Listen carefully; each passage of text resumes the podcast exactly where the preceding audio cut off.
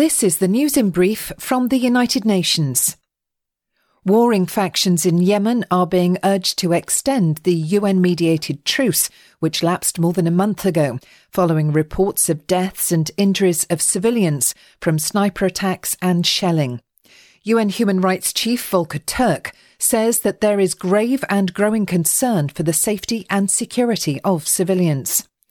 He has echoed calls from the UN Secretary General to extend the truce and to work towards a negotiated settlement to bring the conflict to an end once and for all.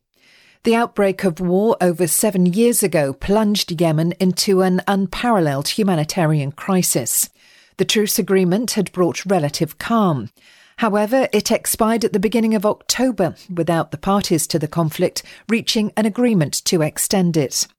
Mr. Turk said Friday that the deliberate targeting of civilians and civilian objects is prohibited by international law and constitutes a war crime, adding that any such attacks must cease immediately. There is concern for the welfare of a woman and four male colleagues who were arrested at a press conference by a women's civil society organisation in Afghanistan on Thursday. UN Human Rights Office, OHCHR, says that a number of Taliban security officials disrupted the meeting in Kabul, arresting five people on the spot. There are reports that police officers detained the remaining women at the event for about an hour. They are said to have conducted body searches and examined the women's phones before releasing them. The five who were arrested are still being held.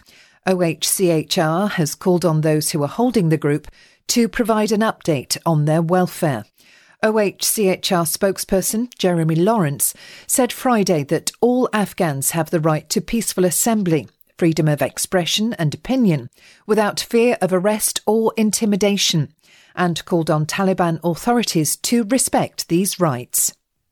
As world leaders gather at the UN Climate Change Conference COP27 in Egypt, the UN World Food Programme, WFP, is calling for urgent action to make vulnerable communities living on the front lines of the climate crisis in Pakistan and other climate hotspots more resilient. The Pakistan floods, which inundated a third of the country, claimed over 1,700 lives, uprooted 8 million people, and destroyed homes, schools, health facilities, roads, bridges, and other infrastructure. The floods condemned already vulnerable families in rural and urban areas to even higher levels of acute hunger. The floods in Pakistan provide ample evidence of how the climate crisis is devastating lives, livelihoods, and infrastructure, said Chris Kaye, WFP's country director in Pakistan adding that Pakistan and other countries on the front line will continue to experience more extreme climate shocks if communities are not prepared. Nikki Chadwick, UN News.